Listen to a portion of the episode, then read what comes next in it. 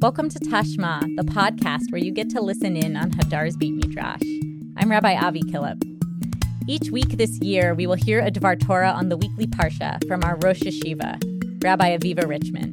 Let's listen. Moshe's Gamble.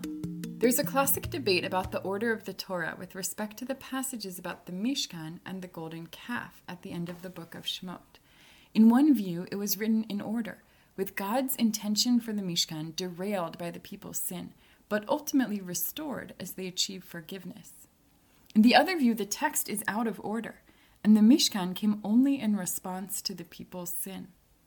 When we integrate the insights of both sides of this debate, we land on a third approach that emphasizes the power of taking initiative in relationships, even though we aren't certain what to expect. The chief representative for maintaining the text chronological order is Ramban, Nachmanides. He describes how Moshe received the instructions for the Mishkan before the golden calf and waited to tell the people until he was certain that God had forgiven them. He sees a complete reconciliation noting the connection between God's initial statement, They shall make me a sanctuary, so I will dwell in their midst, before the sin, to God's renewed covenant after the sin, as Moshe begs, May God go among us. When Moshe gathers the people to build the Mishkan, he speaks with relief, heralding a return to the youthful love between God and the people before things went wrong. On the other side, a midrashic tradition cuts up and reorders the biblical text, asserting that the instructions to build the Mishkan recorded in chapter 25 were actually only given after the people were forgiven for the golden calf. Rashi sides with this invasive reorganization, but doesn't explain why. Rabbi Eliyahu Mizrahi, in his commentary on Rashi, explains the narrative incoherence if the instructions for the Mishkan had been given before the sin.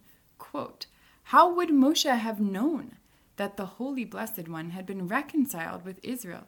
about the matter of the Mishkan to the point of instructing them about donating to the Mishkan. Perhaps God had only reconciled to the point of giving tablets to Israel, but to also make the Mishkan and dwell among them, which is an excessive expression of love? No. Contra Ramban, a straightforward reading of the Torah according to Mizrahi, would not assume that God's forgiveness fully restored the relationship to the pre sin state. If the instructions for the Mishkan were given before the sin, Moshe could not have been assured that God wanted to dwell with the people. The only way that Rashi can conceive of Moshe instructing the people to build the Mishkan is if God explicitly expressed this desire after the sin. When we take both of these readings seriously, we land on a third reading, less focused on the nature of divine forgiveness and more focused on human agency we can follow the straightforward order of the text alongside the logic behind reorganization. After the extended process of asking God's forgiveness for the sin of the golden calf, Moshe is actually not sure whether God still wants the Mishkan. When we look carefully into the text of the Torah, we see that God never explicitly speaks of dwelling in the midst of the people throughout their negotiation. We also realize that God doesn't speak to Moshe in the entirety of Parshat Vayakhel. God doesn't tell Moshe to build the Mishkan now. Moshe just jumps in and sets this massive project into gear. If we don't follow the path of reordering, we can now understand Parshat Vayakhel in a totally new way. The word Vayakhel and he gathered is Moshe taking a leap, deciding that the people will go ahead and build the Mishkan and see if God decides to dwell in it. He hopes this gathering will atone for their gathering upon Aharon to build the golden calf. Vayikahel ha'am al Aharon. Vayakhel doesn't come from relief, as Ramban would have it, but from uncertainty, even nervousness, alongside a steadfast insistence that this is the direction the relationship must go. Unlike the reordered version of Sefer Shemot, where building the Mishkan reflects strict obedience to God's immediate command, when we read the chapters in order, Vayakhel represents Moshe's daring initiative. The antidote to the golden calf is not strict obedience to an explicit divine instruction.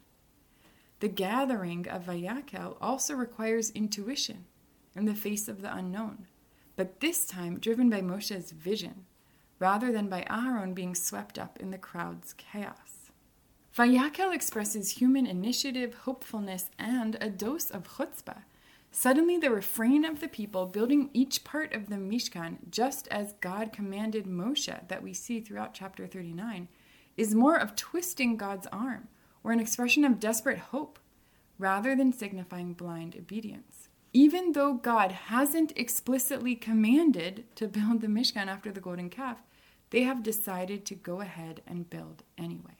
After all of the effort, amassing and building, Moshe finally hears affirmation and acceptance when God speaks to him in chapter 40, telling him to erect this Mishkan they have worked so hard to create. That verse seems redundant. Didn't we know that God wanted them to build the Mishkan? But becomes the much anticipated climax of a suspenseful drama in our reading. Their work was not in vain. Moshe's gamble paid off. God recognizes the people's desire and effort and in response decides to dwell among them again. This reading of Parshat Vayakhel is more like our own mode of existence, aware of the ways we have failed and unsure of the prospects for repair. We don't live in Ramban's picture, where we have complete confidence of God's return without any residual effect from our failures. And we don't live in Rashi's picture, where God explicitly speaks up and tells us of a desire for excessive intimacy after we have messed up. Instead, we live out a Vayakhel that is about taking initiative to create a space where God might inhabit our lives and our world without any confidence God will. The gathering that results in manifest blessing rather than destruction, like the golden calf, stems from vision and resolve, doing our best to interpret the residue of God's words and bringing together a community in its full array of people and skills to live out that vision. Maybe after investing so much effort, we too will merit divine blessing. Meanwhile, this Parsha teaches us not to expect God's voice to emerge anytime soon and just get to work. We're going to close with a melody recently released on a new album by Joey Weisenberg from Hadar's Rising Song Institute.